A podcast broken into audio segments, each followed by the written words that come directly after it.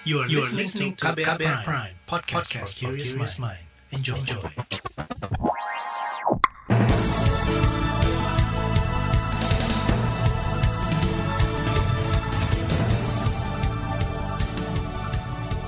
Anda mendengarkan buletin pagi hari ini 20 Agustus 2021 yang dipersembahkan oleh kantor Berita Radio saya Reski Mesanto. Pagi hari ini kembali tim redaksi KBR telah menyiapkan sejumlah informasi untuk Anda. Di antaranya, pengkritik pemerintah ditangkapi, SDM Polri harus dibenahi. Jokowi izinkan sekolah dibuka asal pelajar vaksin dan belasan anggota DPRD DKI ajukan interpelasi ke Gubernur Anies. Dan saudara inilah buletin pagi selengkapnya terbaru di Buletin Pagi. Saudara Presiden Joko Widodo menyebut banyak menerima kritik dari masyarakat. Ini disampaikan Presiden pada pidato kenegaraan Senin lalu.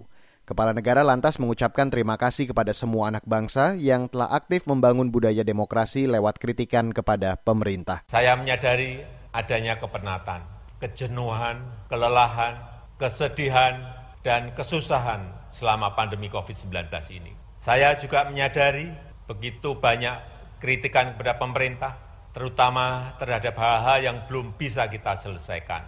Kritik yang membangun itu sangat penting dan selalu kita jawab dengan pemenuhan tanggung jawab sebagaimana yang diharapkan rakyat. Itu tadi Presiden Joko Widodo. Dua hari berselang, Kepala Kantor Staf Presiden atau KSP Muldoko meminta masyarakat menyampaikan kritik dengan cara-cara yang baik. Dia mengingatkan Indonesia sebagai negara yang beradab harus menjunjung tata krama dalam mengkritik. Itu disampaikan Muldoko sekaligus menjawab pertanyaan awak media terkait penghapusan mural mirip Presiden Joko Widodo di kota Tangerang, Banten. Presiden sangat terbuka, nggak pernah pusing dengan kritik ya. Tetapi beliau selalu menyisipkan sebuah kalimat yang indah. Kita orang timur mem memiliki adab. Jadi kalau mengkritik sesuatu yang beradab, tata krama, ukuran-ukuran culture kita itu supaya dikedepankan. Bukan hanya selalu berbicara anti kritik anti kritik, tetap cobalah lihat cara-cara mengkritiknya itu ya. Muldoko mengklaim Presiden Jokowi bukanlah pemimpin anti kritik. Dia justru menuding banyak kritik dari para tokoh yang kurang beradab sehingga malah memperkeruh situasi. Karena itu ia meminta masyarakat tidak berburuk sangka kepada aparat kepolisian saat ada penangkapan. Dia mengklaim polisi sudah humanis, Muldoko tak ingin tindakan kepolisian diartikan sebagai upaya represif. Sebelumnya, saudara, karya seni mural dengan wajah mirip Presiden Joko Widodo yang ditutup dengan tulisan 404 not found dihapus aparat. Polisi kemudian memburu pembuat mural yang terpampang di sekitar wilayah Batu Ceper, kota Tangerang. Selasa lalu, seorang pria di Tuban diperiksa polisi lantaran menawarkan kaos bergambar mural tersebut. Juru bicara Polda Jawa Timur, Gatot Repli Handoko mengatakan, Pria bernama Kiswan itu terjaring patroli cyber. Usai dipaksa meminta maaf, Kiswan diperbolehkan pulang. Lembaga Reformasi Peradilan Pidana atau ICGR mengecam keras tindakan aparat Polres Tuban. Menurut ICGR, polisi dinilai sewenang-wenang menindak warga yang menyampaikan ekspresinya dengan sah. Polisi tidak dibenarkan menghukum warga dalam bentuk apa pun yang tak sesuai prosedur hukum acara pidana. Sementara itu, Kepala Badan Reserse Kriminal atau Kabar Eskrim Mabes Polri, Agus Andrianto mengklaim telah meminta jajarannya di level daerah tak terlalu responsif menanggapi kritik ke pemerintah, termasuk soal mural. Dia juga menyebut Presiden tak ingin kepolisian responsif menanggapi konten-konten berisi kritikan, apalagi membawanya ke ranah Undang-Undang Informasi Transaksi dan Elektronik atau ITE. Agus mempersilahkan masyarakat menyampaikan komplain jika aparat dinilai membungkam kritik. Kabar Eskrim juga mengklaim tak pernah mempersoalkan pandangan kritis masyarakat terhadap pemerintah. Namun jika konten tersebut mengarah kepada fitnah, intoleran, dan memecah belah bangsa, kepolisian akan menindaknya. Saudara, kalangan legislatif meminta Kapolri Listio Sigit Prabowo menertibkan anggota yang menangkap masyarakat usai mengkritik pemerintah. Anggota Komisi Bidang Hukum DPR, Supriyansa, mengatakan, Polisi harus diberi pemahaman atas bentuk kritikan yang tujuannya untuk perbaikan kinerja pemerintah. Pemerintah ini terbuka untuk dikritik, apalagi dilindungi oleh undang-undang kan. Harapannya kita bahwa ketika kritikan itu terlontar nanti kepada pemerintah nanti, maka setidak-tidaknya pemerintah bisa mengambil sebuah suasana bahwa apa yang disampaikan oleh masyarakat ini berupa masukan dalam rangka memperbaiki mana tahu memang pembantu-pembantu presiden misalnya melakukan sebuah tindakan, melakukan sebuah perilaku yang memang patut masyarakat memberikan masukan. Itu tadi anggota DPR Supriyansa. Anggota lain dari Komisi Hukum DPR, Santoso, menilai penangkapan terhadap pengkritik pemerintah merupakan bentuk perilaku negara totaliter. Menurutnya, Polri tidak bisa menjadikan alasan keamanan serta ketertiban masyarakat untuk membungkam kritik ke pemerintah. Kata dia, Polri di bawah Komando Sigit seharusnya menunjukkan paradigma baru. Kapolri didorong mengevaluasi anggotanya yang tidak bekerja berdasar aturan perundang-undangan. Sementara itu, saudara pengamat kepolisian dari Institute for Security and Strategic Studies, Bambang Rukminto menilai kapasitas sumber daya manusia atau SDM di kepolisian belum merata. Kata dia, diperlukan pelatihan-pelatihan di internal Korps Bayangkara sehingga polisi bisa melindungi kepentingan demokrasi. Peningkatan SDM ini bukan hanya soal keterampilan saja, keterampilan menindak dalam hukum, tapi juga eh, meningkatkan wawasan uh, anggota kepolisian. Bukan hanya soal demokrasi, HAM, tapi juga melek pada budaya. Itu yang seharusnya dikembangkan oleh SDM di kepolisian. Bambang menambahkan, himbauan Muldoko agar kritik disampaikan secara beradab dan bertata krama memiliki arti sangat luas. Untuk itu dia meminta pemerintah membuat petunjuk penyampaian kritik yang benar untuk masyarakat di era saat ini, sehingga rakyat tak keluar dari koridor yang ditentukan dan tak berujung pada penangkapan. Saudara, selanjutnya di Buletin Pagi akan kami hadirkan informasi mengenai Presiden Jokowi yang mengizinkan sekolah dibuka. Informasi selengkapnya sesaat lagi. Tetaplah di Buletin Pagi. You're listening to KBR Pride, podcast for curious mind. Enjoy!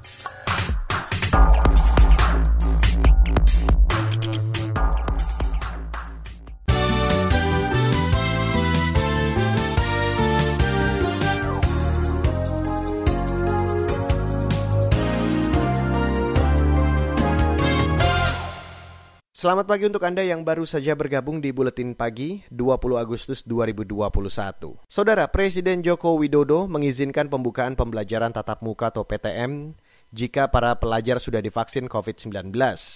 Jokowi ingin agar pembelajaran di sekolah berjalan aman sehingga terhindar dari penularan virus corona.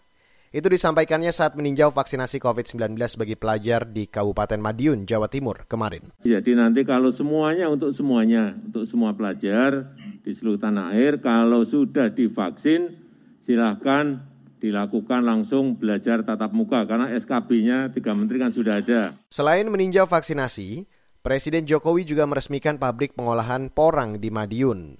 Jokowi mengatakan porang ialah tanaman jenis umbi-umbian yang bisa menjadi alternatif makanan pokok pengganti beras di masa depan. Jokowi memerintahkan Menteri Pertanian serius membantu produksi komoditas tersebut. Bahkan Jokowi melarang ekspor porang dalam bentuk mentah. Saudara Menteri Kesehatan atau Menkes Budi Gunadi Sadikin menyebut, pandemi COVID-19 di tanah air dapat berubah menjadi penyakit endemi. Menanggapi itu, Ketua Tim Pakar Satgas Penanganan COVID-19, Wiku Adhisa mengatakan, Endemi dapat digambarkan sebagai sebuah situasi bila kondisi kasus lebih terkendali. Kondisi itu bisa tercapai dengan pengendalian PPKM yang dibarengi 3M, 3T, dan vaksinasi. Namun bukan berarti virusnya hilang sepenuhnya. Hal-hal yang dapat mengindikasikannya bahwa pandemi telah bertransisi menjadi endemi jika kekebalan masyarakat meningkat terhadap virus seiring dengan akselerasi vaksinasi maupun infeksi alamiah sehingga angka perawatan dan kematian pun menurun. Kemarin, Satgas melaporkan kasus positif COVID-19 di Indonesia bertambah 22 ribu orang, sehingga total menembus 3,9 juta. Angka kematian juga bertambah 1.400-an orang, sementara itu vaksinasi dosis kedua bertambah 900 ribuan, sehingga total ada 30 juta orang telah divaksin dosis lengkap. Saudara, Lembaga Bantuan Hukum atau LBH Pers menyebut indeks kebebasan pers di Indonesia memburuk sejak 2020. Penurunan tersebut dinilai sejalan dengan pembatasan akses internet di Papua dan maraknya kasus kekerasan serta intimidasi terhadap para jurnalis. Peneliti LBH Pers Mona Ervita mengatakan, Kebanyakan para pelaku tindak kekerasan tersebut adalah aparat kepolisian. Kalau dilihat sebenarnya ini sangat relate sekali apa yang terjadi kondisi kebebasan pers kita di Indonesia saat ini seperti itu. Dilihat dari adanya bentuk-bentuk kriminalisasi yang dialami oleh teman-teman pers yaitu karena ada kebijakan-kebijakan yang dapat mengkriminalisasi pers yaitu yang menjadi kebijakan yang sering dihadapi yaitu adalah Undang-Undang ITE dan KUHP. Mona menambahkan dari 180 kasus kekerasan yang terjadi sejak tahun lalu, intimidasi yang paling banyak dialami jurnalis dengan lebih 50 kasus. Jurnalis juga kerap menerima serangan secara digital berupa pembobolan data pribadi dan peretasan.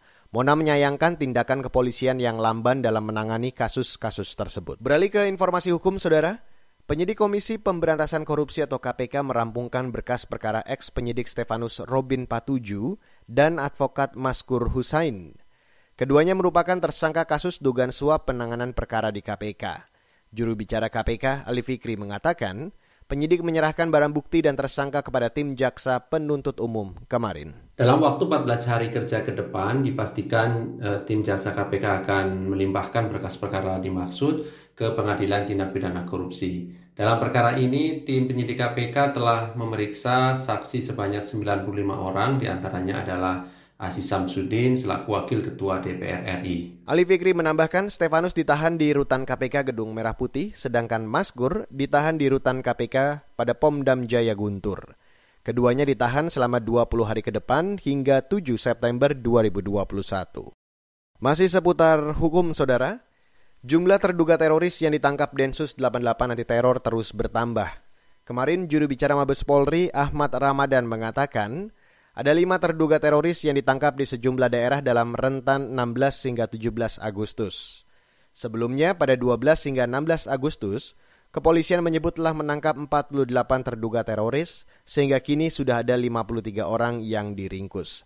Mereka merupakan terduga teroris yang berafiliasi dengan Jamaah Islamiyah atau GI dan Jamaah Hansarut Daulah atau JAD. Beralih ke mancanegara, saudara. Kelompok Taliban meminta warga Afghanistan meninggalkan bandara Kabul usai belasan orang tewas saat kekacauan proses evakuasi. Melansir CNN, sekitar 12 orang tewas di dalam dan sekitar bandara Kabul saat proses evakuasi berjalan. Pejabat Taliban mengatakan belasan orang itu tewas tertembak dan terinjak-injak masa yang berebut naik pesawat di landasan pacu. Sejumlah saksi mata menuturkan pasukan Taliban melarang orang-orang masuk ke kompleks bandara meski memiliki dokumen resmi. Situasi di Afghanistan kian memanas usai Taliban berhasil menguasai ibu kota Kabul akhir pekan lalu. Ribuan warga Kabul berusaha menyelamatkan diri, salah satunya dengan menumpang pesawat. Kita beralih ke Malaysia, Saudara. Sebanyak 114 anggota parlemen dari Koalisi Perikatan Nasional atau PN diklaim mendukung Ismail Sabri Yaakob sebagai Perdana Menteri baru. Melansir Malay Mail, Ratusan anggota parlemen itu telah dipanggil Raja Malaysia Sultan Abdullah Billah Shah kemarin. Ismail Sabri merupakan wakil presiden Partai UMNO yang juga menjabat wakil Perdana Menteri. Sekjen Partai UMNO Ahmad Maslan mengatakan, belum ada keputusan dari Raja apakah akan menunjuk Ismail. Dia mengindikasikan bahwa pemerintahan berikutnya akan menjadi pemerintahan sementara untuk penanganan krisis COVID-19 Malaysia. Sebelumnya, Muhyiddin Yassin mundur dari kursi Perdana Menteri usai gejolak politik dalam penanganan pandemi COVID-19.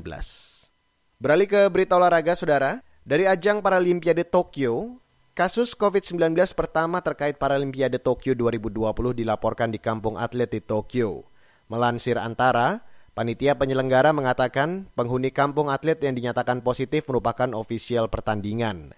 Kampung atlet itu dibuka selasa kemarin, sepekan menjelang dimulainya pertandingan. Ajang itu akan digelar mulai 24 Agustus hingga 5 September mendatang. Beralih ke berita olahraga dalam negeri, Saudara pemerintah dan seluruh jajaran mengklaim sudah siap menyelenggarakan Pekan Olahraga Nasional atau PON ke-20 serta Pekan Paralimpik Nasional atau Peparnas ke-16 di Papua. Menko Poluka Mahfud MD mengklaim semua fasilitas sudah selesai. Untuk persiapan teknis, dia menargetkan akan rampung semua sebelum 20 September. Mahfud berharap semua pihak turut membangun situasi yang kondusif. PON di Papua akan digelar tanggal 2 hingga 15 Oktober mendatang, sedangkan Peparnas dimulai 2 hingga 15 November. Baiklah saudara kita break sejenak dan nanti setelah break akan saya hadirkan laporan khas KBR yang akan membahas tentang sengkarut persoalan penyaluran bansos Kemensos. Selengkapnya sesaat lagi, tetaplah di Buletin Pagi. You're listening to KBR Pride, podcast for curious mind. Enjoy!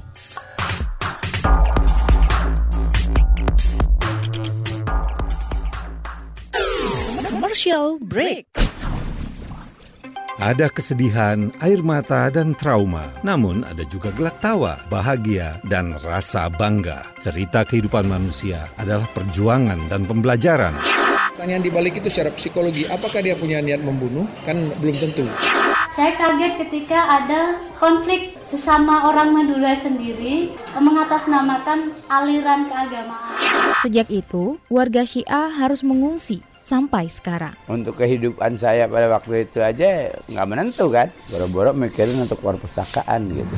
Saga, cerita tentang nama, peristiwa, dan fakta. Liputan khas KBR ini telah memenangkan berbagai penghargaan nasional dan internasional. Anda sedang mendengarkan program Saga Produksi KBR. Simak di program Buletin Pagi pukul 6 waktu Indonesia Barat, Buletin Sore pukul 16 waktu Indonesia Barat, dan KBR Pagi pukul 7 waktu Indonesia Barat. Dengarkan Saga di radio jaringan KBR di Nusantara atau streaming di kbr.id. Saga juga hadir dalam bentuk podcast di kbrprime.id. KBR Inspiratif Terpercaya.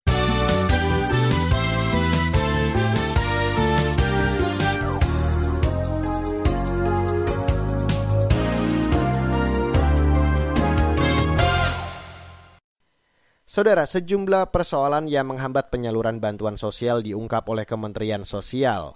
Mulai dari permasalahan klasik seperti data penerima hingga perilaku koruptif pejabat. Bagaimana upaya pemerintah pusat dan daerah menangani sederet permasalahan tersebut?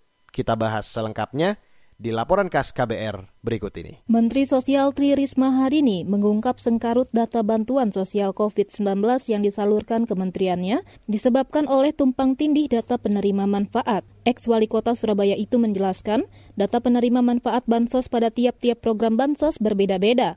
Oleh karena itu, politikus PDIP itu menargetkan untuk memperbaiki kualitas data penerima dan mengumpulkannya dalam satu bank data. Salah satu temuan dari KPK itu adalah bahwa data itu ganda karena tidak ada uh, tidak padan dengan data kependudukan. Akhirnya kemudian kita padankan dengan data kependudukan. Yang padan dengan data kependudukan dari 193 juta tinggallah 155 juta. Nah kemudian berikutnya setelah kita cek, kita cek dengan data kependudukan, ketahuanlah ada beberapa yang ganda. Menteri Sosial Risma menambahkan, proses perbaikan kualitas data penerima dilakukan sejak Januari, yaitu menghapus data penerima ganda serta data yang tidak dapat diperbaiki pemerintah daerah. Selain itu, Kemensos juga menambahkan data baru yang diusulkan oleh pemerintah daerah, data pemerlu pelayanan kesejahteraan sosial hingga data korban bencana. Risma menyebut perbaikan data juga mencakup masyarakat adat yang sebelumnya tidak terekam dalam data kependudukan. Persoalan data penerima bansos diakui Wali Kota Tangerang Arif Rahadiono Wismansyah masih menjadi hambatan di lapangan utamanya dalam penyaluran bantuan. Arif bahkan menambahkan, penyaluran bansos juga terkendala hal lain yang rawan dijadikan bancakan oleh koruptor, semisal kartu ATM penerima bansos yang justru dipegang oleh petugas hingga PIN ATM yang tidak dirahasiakan. Sementara terkait temuan dugaan pemotongan dana bansos di wilayahnya saat ini masih diusut oleh pihak kepolisian maupun kejaksaan. Di lapangan ada namanya operasi batok. Kalau uangnya diterima langsung sama si penerima, ya ini kita lagi investigasi, itu uh, ada oknum-oknum di bawah ini, ya oknum-oknum di bawah yang nanti nyamperin mana uh, ini setoran 50 ribu atau berapa begitu diminta dengan alasan uang lelah, uang capek dan lain sebagainya. Ada juga memang yang seolah-olah simpatik begitu karena merasa bahwa ya kita kan udah dibantuin Pak, kita udah dibantu di data di ini kita ngasih seikhlasnya. Ya kalau menurut saya sih seharusnya tetap nggak bisa diberikan karena itu memang adalah hak si penerima yang sudah dilakukan pendataan. Selain itu, Wali Kota Tangerang Arif Fismansyah mengaku menerima beragam aduan masyarakat terkait bansos. Di antaranya aduan tidak menerima bantuan sosial bantuan tidak tepat sasaran, pungutan liar, dan hal lainnya. Dia pun berharap agar seluruh pemangku kepentingan memperbaiki aduan tersebut, mengingat bantuan sosial menyasar kepada hampir 200-an juta keluarga penerima manfaat. Di sisi lain, Komisi Pemberantasan Korupsi KPK menyebut Pihaknya juga berwenang untuk menindak secara hukum pidana bagi pihak yang diduga kuat terlibat korupsi bantuan sosial. Beberapa kasus terkait bansos COVID-19 di antaranya ialah kasus dugaan korupsi pengadaan bansos COVID-19 oleh ex-Mensos Juliari Biter Batubara dan kasus dugaan korupsi bansos di Bandung Barat. Selain penindakan, KPK juga melakukan monitoring penyaluran dana bansos, di antaranya mengawasi data penerima manfaat agar tidak dijadikan sebagai bancakan korupsi. Deputi Pencegahan KPK Pahala Nainggolan.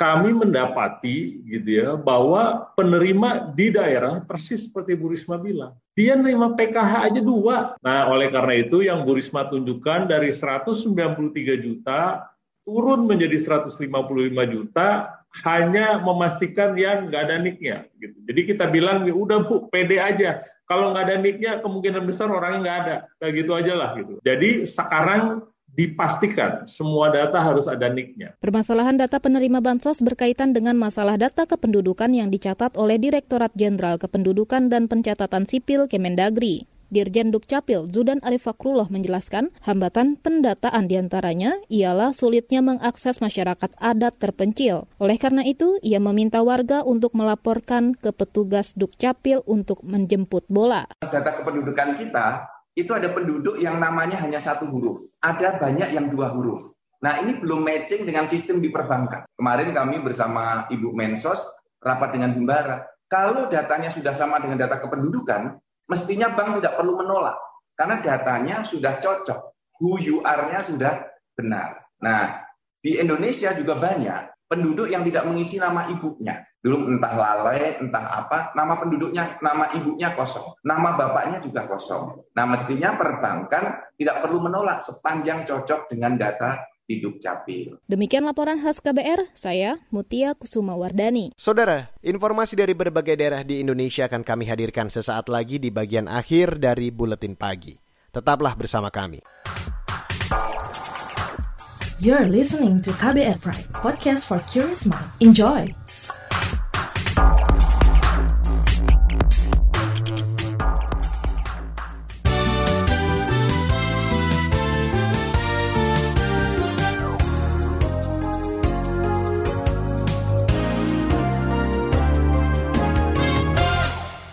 Selamat pagi sekali lagi untuk Anda yang baru saja bergabung di Buletin Pagi dan inilah bagian akhir dari Buletin Pagi. Saudara, Pemprov Jawa Barat mengklaim pelaksanaan vaksinasi COVID-19 di sana terbanyak se-Indonesia.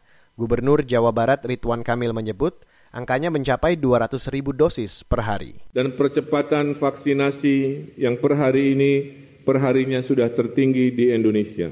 Percepatan vaksinasi tercatat hari ini kita menyuntikkan kurang lebih 200 ribu dosis per hari dari sebelumnya hanya 50 ribu dosis dengan target 37 juta jiwa warga Jawa Barat bisa tervaksinasi di Desember 2021. Ridwan Kamil juga mengklaim jumlah kasus COVID-19 di Jawa Barat pada pertengahan bulan ini berangsur turun dan kondisi semakin terkendali. Tingkat kesembuhan juga sangat tinggi. Kemudian keterisian tempat tidur rumah sakit untuk pasien COVID-19 juga turun dari semula 90 persen kini di bawah 30 persen.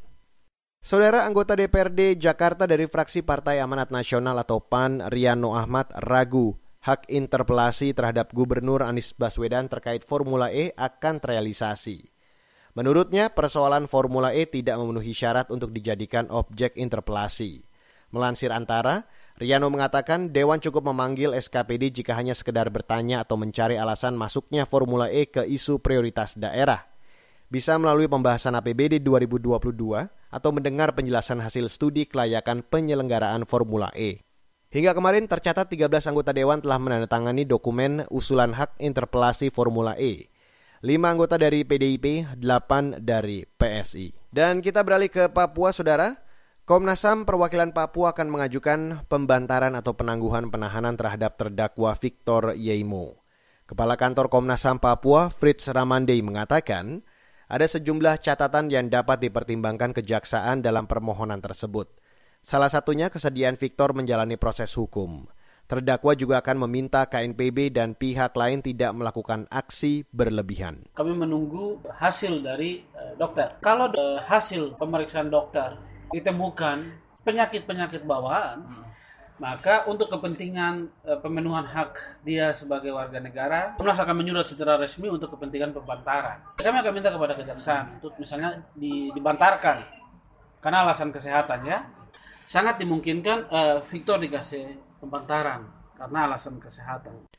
Juru bicara Internasional Komite Nasional Papua Barat atau KNPB Victor Yemo ditangkap pada 9 Mei 2021 di kota Jayapura. Dia disangka melakukan makar saat unjuk rasa anti rasisme berujung rusuh di kota Jayapura 29 Agustus 2019. Dan saudara informasi tadi sekaligus menutup buletin pagi untuk hari ini edisi 20 Agustus 2021. Terima kasih untuk Anda yang sudah bergabung pagi hari ini. Selamat beraktivitas dan jangan lupa untuk selalu menerapkan protokol kesehatan di mana pun Anda berada. Dan apabila Anda tidak memiliki kebutuhan yang benar-benar mendesak, tetaplah di rumah, kurangi mobilitas karena itu adalah salah satu kunci memutus rantai penyebaran COVID-19. Oke, untuk Anda yang juga tertinggal siaran Buletin Pagi hari ini, jangan khawatir. Anda kembali bisa mendengarkannya di podcast Buletin Pagi. Ada di KBR Prime, Spotify, dan platform mendengarkan podcast lainnya. Selamat berakhir pekan, dan saya Reski Mesanto mewakili tim redaksi yang bertugas pagi hari ini di Buletin Pagi. Kami undur diri, salam.